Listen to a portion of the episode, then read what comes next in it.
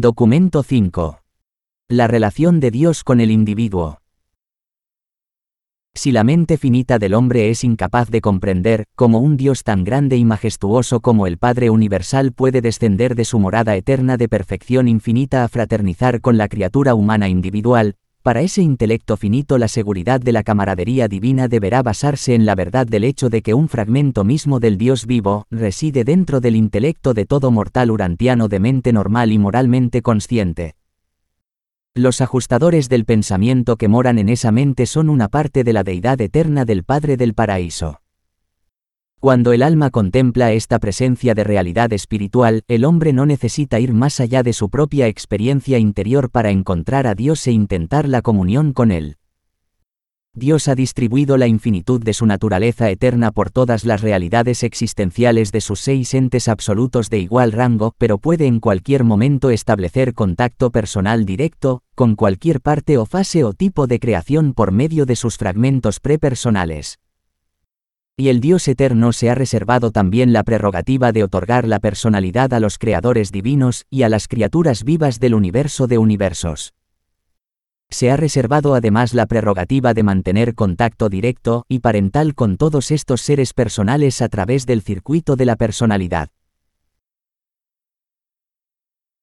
1. El acercamiento a Dios.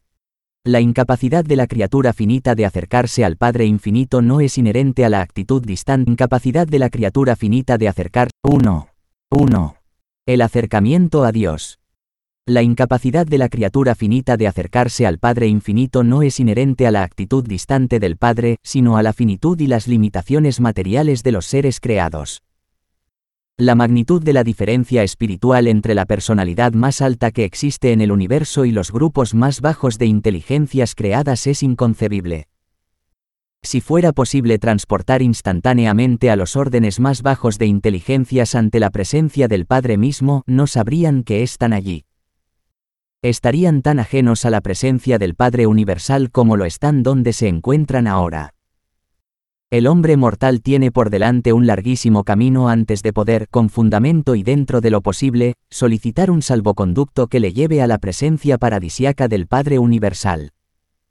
Espiritualmente, el hombre debe ser transformado muchas veces antes de que pueda alcanzar un plano que le aporte la visión espiritual que le permita ver siquiera a uno de los siete espíritus maestros. Nuestro Padre no se esconde, no se recluye arbitrariamente. Ha movilizado los recursos de la sabiduría divina en un esfuerzo sin fin para revelarse a los hijos de sus dominios universales. Hay una grandeza infinita y una generosidad inexpresable vinculadas a la majestad de su amor, que hacen que anhele relacionarse con cada ser creado que pueda comprenderlo, amarlo o acercarse a él.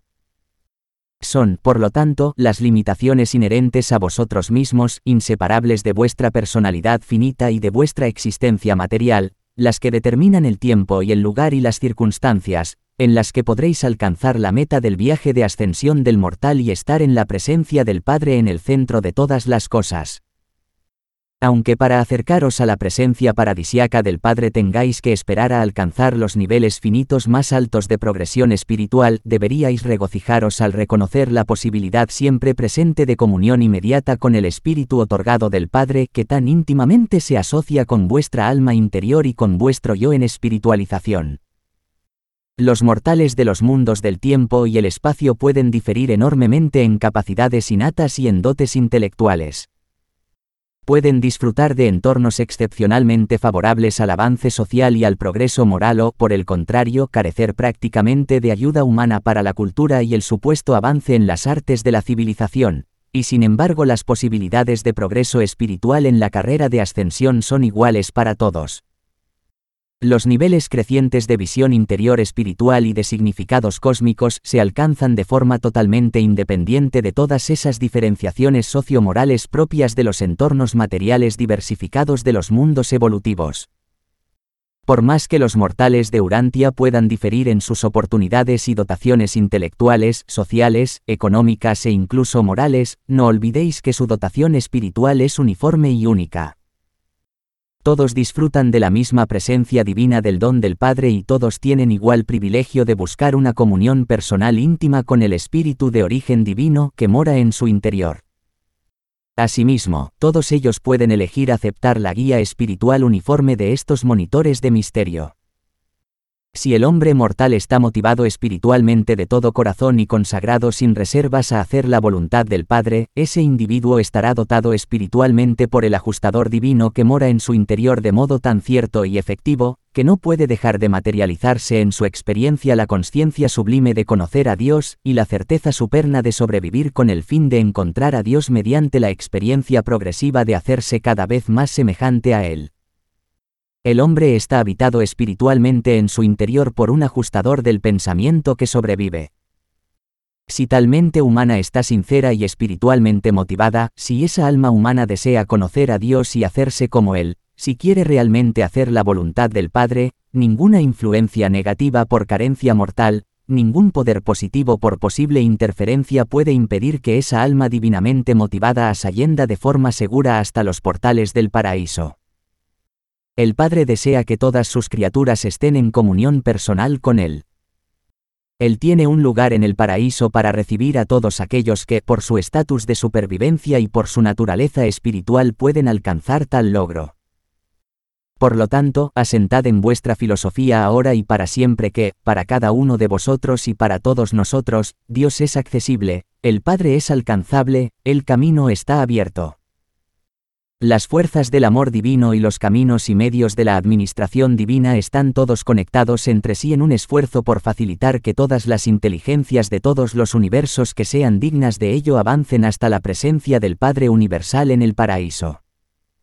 El hecho de que alcanzar a Dios suponga un tiempo inmenso no quita realidad a la presencia y la personalidad del infinito.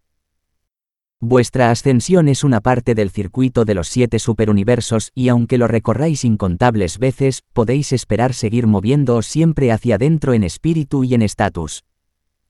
Podéis contar con que seréis trasladados de esfera en esfera desde los circuitos exteriores cada vez más cerca del centro interior, y algún día, no lo dudéis, os encontraréis en la divina presencia central y lo veréis, hablando figuradamente, cara a cara. La cuestión está en alcanzar los niveles espirituales actuales y literales, y estos niveles espirituales son alcanzables por cualquier ser que haya sido habitado por un monitor de misterio y que posteriormente se haya fusionado eternamente con ese ajustador del pensamiento. El Padre no se esconde espiritualmente, pero muchas de sus criaturas sí se han escondido en las brumas de sus propias decisiones deliberadas y, por el momento, se han separado de la comunión con su espíritu y con el espíritu de su Hijo al elegir sus propios caminos perversos y al complacerse en la autoafirmación de sus mentes intolerantes y sus naturalezas no espirituales. El hombre mortal puede acercarse a Dios y puede apartarse una y otra vez de la voluntad divina mientras conserve el poder de elegir. El destino final del hombre no está sellado hasta que no haya perdido el poder de elegir la voluntad del Padre. El corazón del Padre no se cierra nunca a las necesidades y a las peticiones de sus hijos. Son sus vástagos los que cierran para siempre sus corazones al poder de atracción del Padre cuando finalmente y para siempre pierden el deseo de hacer su divina voluntad, de conocerlo y de ser como Él. Del mismo modo, el destino eterno del hombre está asegurado cuando su fusión con el ajustador proclama al universo que dicho ser ascendente ha hecho la elección final e irrevocable de vivir la voluntad del Padre. El gran Dios se pone en contacto directo con el hombre mortal y da una parte de su ser infinito y eterno e incomprensible para que viva y resida dentro de él. Dios se ha embarcado en la aventura eterna con el hombre. Si os sometéis a las directrices de las fuerzas espirituales que están dentro y alrededor de vosotros, no podréis dejar de alcanzar el alto destino que un Dios amoroso ha establecido como meta en el universo, para sus criaturas ascendentes de los mundos evolutivos del espacio. 2. La presencia de Dios. La presencia física del infinito es la realidad del universo material. La presencia mental de la deidad debe determinarse por la profundidad de la experiencia intelectual individual y por el nivel evolutivo de la personalidad. La presencia espiritual de la divinidad debe ser necesariamente diferencial en el universo. Está determinada por la capacidad espiritual de receptividad y por el grado de consagración de la voluntad de la criatura a hacer la voluntad divina. Dios vive en cada uno de sus hijos nacidos del Espíritu. Los hijos del paraíso tienen acceso siempre a la presencia de Dios, a la derecha del Padre, y todas sus personalidades criaturas tienen acceso al seno del Padre. Esto se refiere al circuito de la personalidad, cuando, donde y como quiera que se tome contacto con él, pero también puede conllevar contacto y comunión personal y autoconsayente con el Padre Universal, ya sea en la morada central o en cualquier otro lugar designado, como por ejemplo en una de las siete esferas sagradas del paraíso. Sin embargo, la presencia divina no se puede descubrir en ninguna parte de la naturaleza, ni siquiera en las vidas de los mortales conocedores de Dios, con tanta certeza y plenitud como en vuestro intento de comunión con el monitor de misterio que mora en el interior, el ajustador paradisiaco del pensamiento. Qué error soñar con un Dios lejano en los cielos cuando el Espíritu del Padre Universal vive dentro de vuestra propia mente. Gracias a este fragmento de Dios que mora en vuestro interior, y según vayáis progresando en armonía con la guía espiritual del ajustador, podéis esperar percibir más plenamente la presencia y el poder transformador de esas otras influencias espirituales que os rodean e inciden en vosotros pero que no funcionan como parte integrante de vosotros. El hecho de que no seáis conscientes intelectualmente del contacto estrecho e íntimo con el ajustador que mora en vuestro interior, no refuta en lo más mínimo tan elevada experiencia. La prueba de la fraternidad con el ajustador divino consiste enteramente en la naturaleza y el alcance de los frutos del espíritu que se producen en la experiencia de la vida del creyente individual. Por sus frutos los conoceréis. Es extremadamente difícil para la mente material y escasamente espiritualizada del hombre mortal experimentar una conciencia marcada de las actividades de espíritu de entidades divinas tales como los ajustadores del paraíso. A medida que el alma, creación conjunta de la mente y el ajustador, se hace cada vez más existente, va evolucionando una nueva fase de conciencia del alma que es capaz de experimentar la presencia de los monitores de misterio y reconocer su guía espiritual y otras actividades supramateriales. Toda la experiencia de comunión con el ajustador implica poseer un estatus moral, una motivación mental y una experiencia espiritual. La autocomprensión de tal consecución está limitada principal, aunque no exclusivamente, a los dominios de la conciencia del alma. Pero las pruebas surgen, y abundantemente, en la manifestación de los frutos del espíritu en la vida de todos los que se ponen en contacto con ese espíritu interior. 3. La verdadera adoración. Aunque desde el punto de vista del universo las deidades del paraíso son como una, en sus relaciones espirituales con seres como los que habitan en Urantia son también tres personas distintas y separadas. Hay una diferencia entre las divinidades en lo que respecta a los ruegos personales, la comunión y otras relaciones íntimas. En el sentido más alto adoramos al Padre Universal y solo a Él. Es verdad que podemos adorar y adoramos al Padre tal como se manifiesta en sus hijos creadores, pero es al Padre, directa o indirectamente, a quien rendimos culto y adoramos. Los ruegos de todo tipo corresponden al dominio del Hijo Eterno y a la organización espiritual del Hijo. Las oraciones, todas las comunicaciones formales, todo excepto adorar y rendir culto al Padre Universal, son asuntos que conciernen al universo local normalmente no sobrepasan los límites del ámbito de jurisdicción de un hijo creador. En cambio, y sin lugar a duda, la adoración es encircuitada y enviada a la persona del Creador mediante el funcionamiento del circuito de personalidad del Padre. Creemos además que dicha manifestación del homenaje de una criatura habitada por un ajustador, se facilita por la presencia del Espíritu del Padre. Existe una cantidad enorme de pruebas que confirman tal creencia, y yo sé que todos los órdenes de fragmentos del Padre tienen autorización para manifestar aceptablemente la adoración de buena fe de sus sujetos en presencia del Padre Universal. Los ajustadores utilizan también sin duda canales prepersonales directos de comunicación con Dios, y son capaces además de utilizar los circuitos de gravedad de espíritu del Hijo Eterno. La adoración tiene su razón de ser en sí misma. La oración incorpora un elemento de interés propio o por otra criatura, esa es la gran diferencia entre adoración y oración.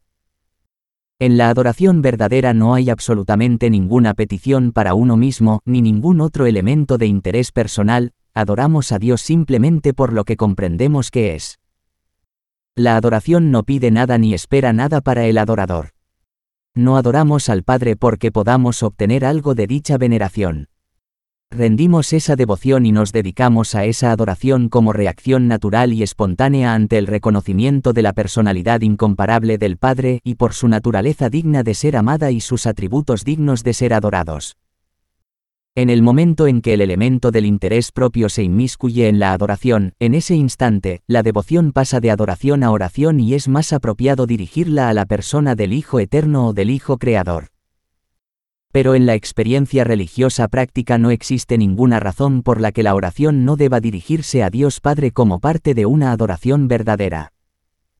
Cuando tratáis de los asuntos prácticos de vuestra vida diaria, estáis en manos de las personalidades de espíritu que tienen origen en la tercera fuente y centro, estáis cooperando con los agentes del actor conjunto. Y así, resulta que adoráis a Dios, rezáis al Hijo y estáis en íntima comunión con Él, y atendéis a los detalles de vuestra estancia terrenal en conexión con las inteligencias del Espíritu Infinito que operan en vuestro mundo y en todo vuestro universo. Los hijos creadores o los hijos soberanos que presiden los destinos de los universos locales ocupan el lugar tanto del Padre Universal como del Hijo Eterno del Paraíso. Estos hijos de los universos reciben en nombre del Padre la adoración del culto y prestan oído a los ruegos de los sujetos suplicantes en todas sus respectivas creaciones. Para los hijos de un universo local, un hijo Miguel es Dios a todos los efectos prácticos, es la personificación del Padre Universal y el Hijo Eterno en el universo local. El Espíritu Infinito mantiene contacto personal con los hijos de estos mundos a través de los espíritus de los universos, las compañeras administrativas y creativas de los hijos creadores del paraíso. La adoración sincera conlleva la movilización de todos los poderes de la personalidad humana bajo la dominación del alma en evolución, y sujetos a las directrices divinas del ajustador del pensamiento asociado. La mente con limitaciones materiales no puede llegar nunca a ser muy consciente del significado real de la adoración verdadera. La comprensión que el hombre tiene de la realidad de la experiencia de adoración está determinada principalmente por el estatus de desarrollo de su alma inmortal en evolución. El crecimiento espiritual del alma se produce de forma totalmente independiente de la autoconsciencia intelectual. La experiencia de la adoración consiste en el intento sublime del ajustador, tu prometido, de comunicar al Padre Divino los anhelos inexpresables y las aspiraciones indecibles del alma humana. Es la creación conjunta de la mente mortal que busca a Dios y el ajustador inmortal que revela a Dios. La adoración es, por lo tanto, el acto de asentimiento de la mente material al intento de su yo en vías de espiritualización de comunicarse con Dios como Hijo por la fe del Padre Universal, bajo la guía del Espíritu asociado. La mente mortal consiente en adorar, el alma inmortal ansía e inicia la adoración, la presencia del ajustador divino conduce a esa adoración en nombre de la mente mortal y del alma inmortal en evolución.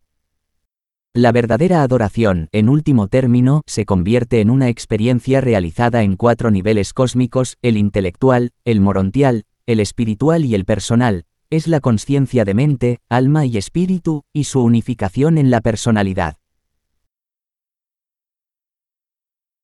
4. Dios en la religión. La moralidad de las religiones de evolución empuja a los hombres a avanzar en la búsqueda de Dios mediante la fuerza motriz del miedo.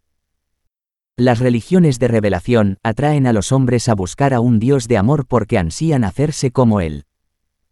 Pero la religión no es un mero sentimiento pasivo de dependencia absoluta y de garantía de supervivencia, es una experiencia viva y dinámica de búsqueda de la divinidad basada en el servicio a la humanidad. La gran contribución inmediata de la verdadera religión es el establecimiento en la experiencia humana de una unidad perdurable, una paz duradera y una seguridad profunda. En el hombre primitivo incluso el politeísmo es una unificación relativa del concepto en evolución de la deidad. El politeísmo es monoteísmo en vías de formación. Tarde o temprano, Dios está destinado a ser comprendido como la realidad de los valores, la sustancia de los significados y la vida de la verdad. Dios no es solo el que determina el destino, es el destino eterno del hombre. Todas las actividades humanas no religiosas buscan doblegar el universo al servicio distorsionador del yo.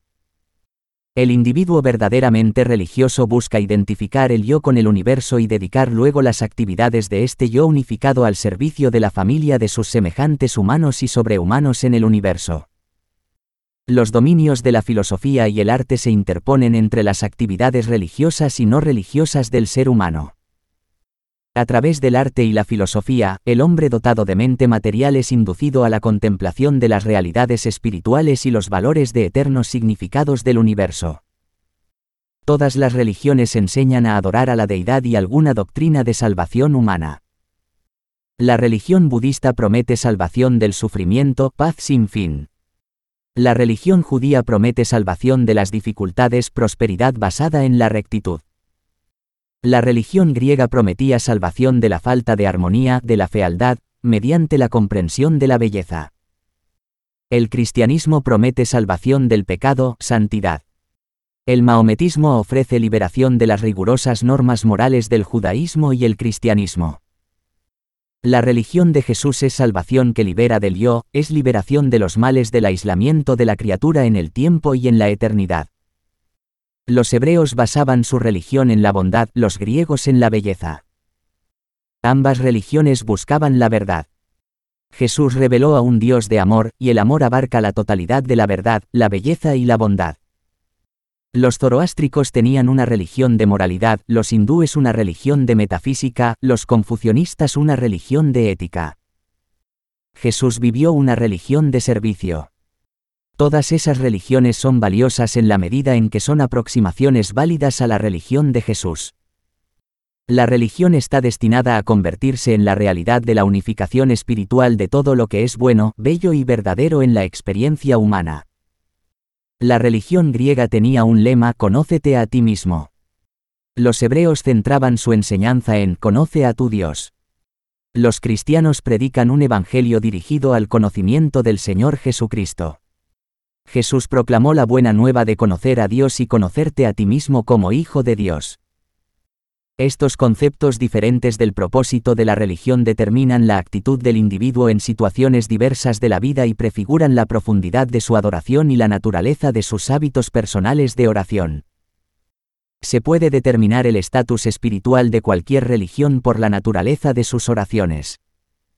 El concepto de un Dios semihumano y celoso es una transición inevitable entre el politeísmo y el monoteísmo sublime. Un antropomorfismo exaltado es el nivel más alto que una religión puramente evolutiva puede alcanzar. El cristianismo ha elevado el concepto de antropomorfismo desde el ideal de lo humano hasta el concepto trascendente y divino de la persona del Cristo glorificado. Y este es el antropomorfismo más alto que el hombre puede concebir jamás. El concepto cristiano de Dios es un intento de combinar tres enseñanzas distintas. 1. El concepto hebreo, Dios como vindicador de los valores morales, un Dios recto. 2. El concepto griego, Dios como unificador, un Dios de sabiduría. 3. El concepto de Jesús, Dios como amigo vivo, un Padre amoroso, la presencia divina.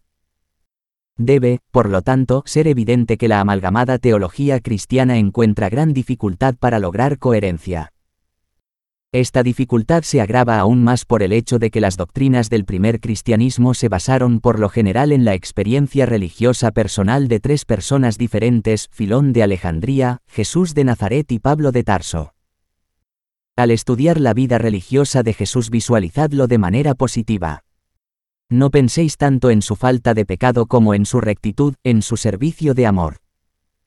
Jesús elevó el amor pasivo desvelado en el concepto hebreo del Padre Celestial hasta el afecto más alto, activo y amante de las criaturas de un Dios que es el Padre de todos los individuos, incluso de los transgresores. 5. La conciencia de Dios. La moral tiene su origen en la razón de la autoconsciencia, es supraanimal pero enteramente evolutiva. La evolución humana abarca en su despliegue todas las dotaciones que anteceden al otorgamiento de los ajustadores y al derramamiento del espíritu de la verdad. Pero alcanzar niveles de moralidad no libera al hombre de las luchas reales de su vivir como mortal. El entorno físico del hombre conlleva batallar por la existencia, el ambiente social necesita ajustes éticos, las situaciones morales exigen hacer elecciones en los dominios más altos de la razón.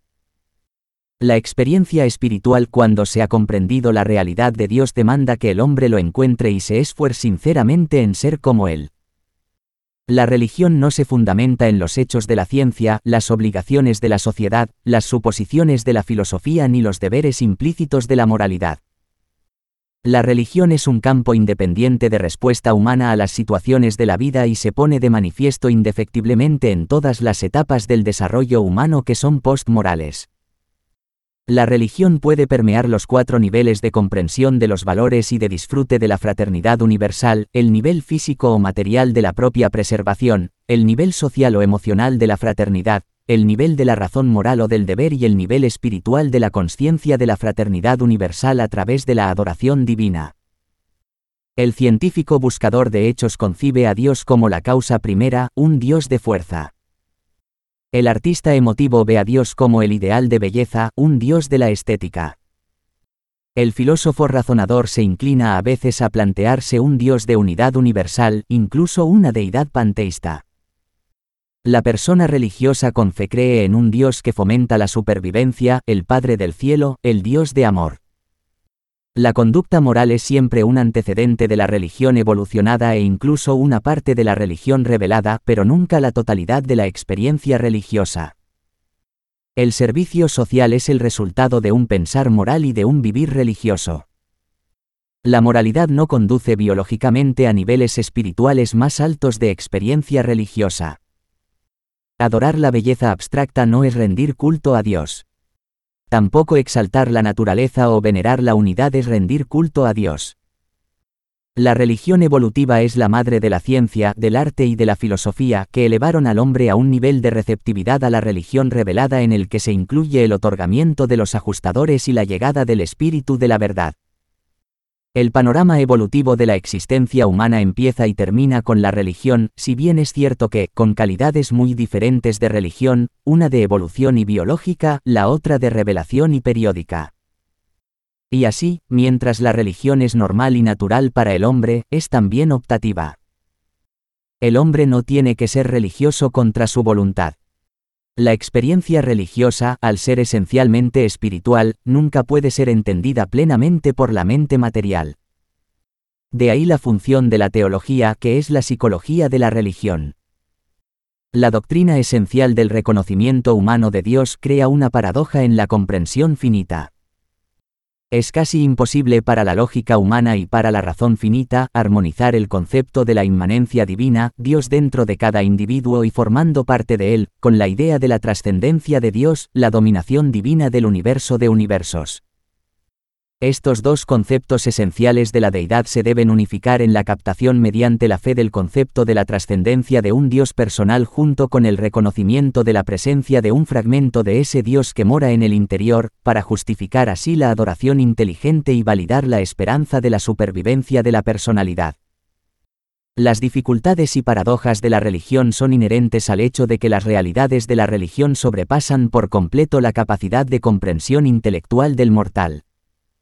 El hombre mortal obtiene tres grandes satisfacciones de la experiencia religiosa, incluso durante su estancia temporal en la Tierra. 1. Intelectualmente, experimenta las satisfacciones de una conciencia humana más unificada. 2. Filosóficamente, disfruta de la confirmación de sus ideales de valores morales. 3 espiritualmente, prospera en la experiencia de la compañía divina, en las satisfacciones espirituales de la adoración verdadera. La conciencia de Dios tal como la experimenta el mortal que evoluciona en los mundos debe constar de tres factores variables, tres niveles diferenciales de captación de la realidad. Primero está la conciencia de la mente, la comprensión de la idea de Dios. Sigue luego la conciencia del alma, la captación del ideal de Dios. Nace por último la conciencia del espíritu, la captación de la realidad de espíritu de Dios. Mediante la unificación de estos factores de la captación divina, sin importar lo incompleta que ésta sea, la personalidad mortal despliega en todo momento sobre todos los niveles conscientes una captación de la personalidad de Dios. En aquellos mortales que hayan alcanzado el cuerpo de la finalización, todo esto les conducirá con el tiempo a la captación de la supremacía de Dios y puede resultar posteriormente en la captación de la ultimidad de Dios, que es un aspecto de la superconsciencia absonita del Padre del Paraíso. La experiencia de la conciencia de Dios sigue siendo la misma de generación en generación, pero el concepto filosófico y las definiciones teológicas de Dios deben cambiar con cada época de avance del conocimiento humano. El conocer a Dios, la conciencia religiosa, es una realidad universal, pero por muy válida, real que sea la experiencia religiosa, debe estar dispuesta a someterse a una crítica inteligente y a una interpretación filosófica razonable. No puede pretender ser algo aislado de la totalidad de la experiencia humana. La supervivencia eterna de la personalidad depende enteramente de la elección de la mente del mortal, cuyas decisiones determinan el potencial de supervivencia del alma inmortal. Cuando la mente cree en Dios y el alma conoce a Dios y, junto con el ajustador fomentador, todos ellos desean a Dios, la supervivencia está asegurada. Ni las limitaciones del intelecto ni las carencias educativas, la privación de cultura o el empobrecimiento del estatus social, ni siquiera un nivel inferior de moralidad humana producto de la desafortunada falta de ventajas educativas, culturales y sociales, pueden invalidar la presencia del Espíritu Divino en aquellos individuos humanamente desafortunados y disminuidos pero creyentes. El morar interior del monitor de misterio origina y asegura el potencial de crecimiento y supervivencia del alma inmortal. La capacidad de los padres mortales para procrear no se basa en su estatus educativo, cultural, social o económico. La unión de los factores parentales en condiciones naturales es totalmente suficiente para iniciar la prole. Una mente humana con discernimiento entre el bien y el mal y con capacidad de adorar a Dios, en unión con un ajustador divino, es todo lo que se requiere de un mortal para iniciar y fomentar la formación de su alma inmortal con cualidades de supervivencia pero es condición necesaria que ese individuo dotado de espíritu busque a Dios, desee sinceramente llegar a ser como Él y elija de verdad hacer la voluntad del Padre del Cielo. 6. El Dios de la personalidad. El Padre Universal es el Dios de las personalidades. El dominio de la personalidad en el universo, desde la criatura mortal y material más baja con estatus de personalidad hasta las personas más altas con dignidad de creador y estatus divino, tiene su centro y su circunferencia en el Padre Universal. Dios Padre es el otorgador y el conservador de toda personalidad. Y el Padre del Paraíso es asimismo el destino de todas las personalidades finitas que eligen de todo corazón hacer la voluntad divina, que aman a Dios y anhelan ser como Él. La personalidad es uno de los misterios no resueltos de los universos. Podemos formarnos conceptos adecuados de los factores que entran en la composición de los diversos órdenes y niveles de personalidad, pero no comprendemos plenamente la naturaleza real de la personalidad misma. Percibimos claramente los numerosos factores que constituyen reunidos el vehículo de la personalidad humana, pero no comprendemos plenamente la naturaleza ni la significación de esa personalidad finita. La personalidad está en potencia en todas las criaturas que poseen una dotación de mente que va desde el mínimo de conciencia de sí mismas hasta el máximo de conciencia de Dios. Pero la dotación de mente por sí sola no es personalidad, ni tampoco lo es el espíritu ni la energía física. La personalidad es esa cualidad y ese valor de realidad cósmica que Dios Padre otorga exclusivamente a los sistemas vivos que tienen las energías de materia, mente y espíritu asociadas y coordinadas. La personalidad tampoco es una consecución progresiva. La personalidad puede ser material o espiritual, pero o hay personalidad o no hay personalidad. Lo que no es personal no alcanza nunca el nivel de lo personal excepto por la acción directa del Padre del Paraíso. El otorgamiento de la personalidad es función exclusiva del Padre Universal consiste en la personalización de los sistemas vivos de energía a quienes dota con los atributos de una conciencia creativa relativa y con el control de libre albedrío de dichos atributos. No hay personalidad aparte de Dios Padre, y ninguna personalidad existe si no es por Dios Padre. Los atributos fundamentales del yo humano, así como el núcleo ajustador absoluto de la personalidad humana, son otorgamientos del Padre Universal cuando actúa en el dominio exclusivamente personal de su ministerio cósmico.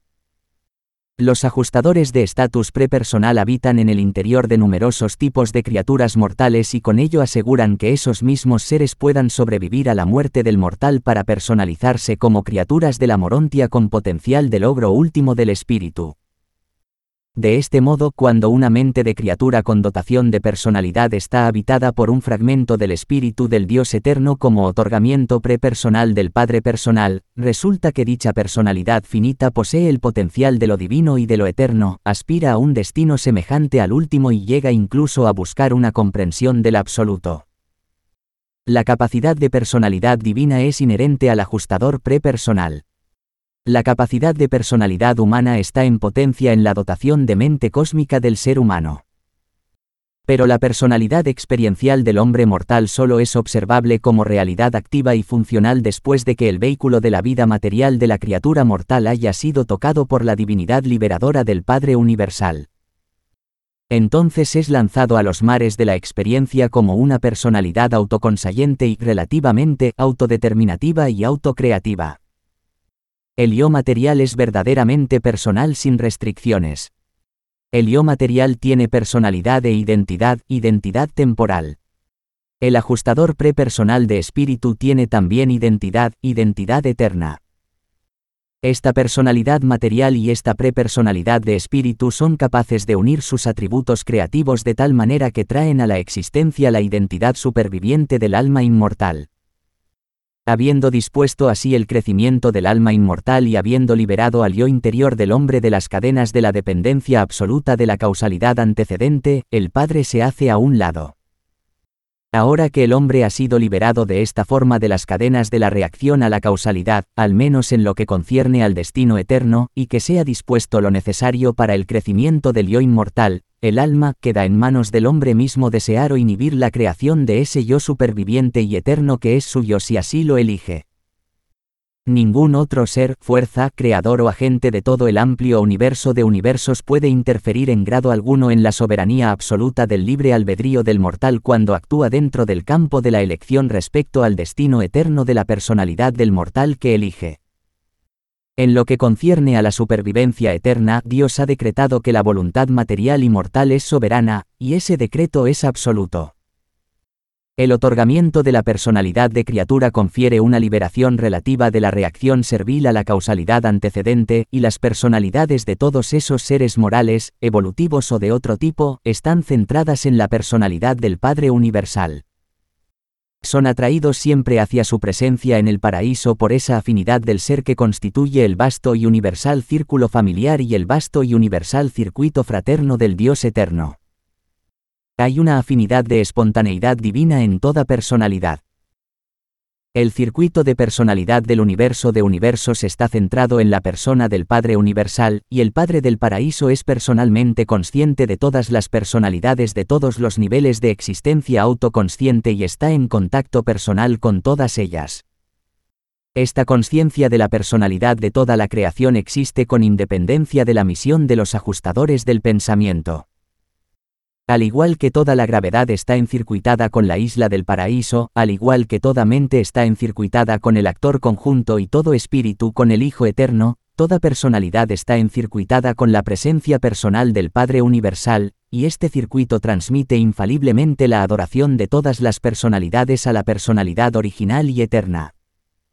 En cuanto a las personalidades que no son habitadas por un ajustador, el Padre Universal les ha otorgado también el atributo de la libertad de elección, y dichas personas están igualmente incluidas en el gran circuito de amor divino, el circuito de personalidad del Padre Universal.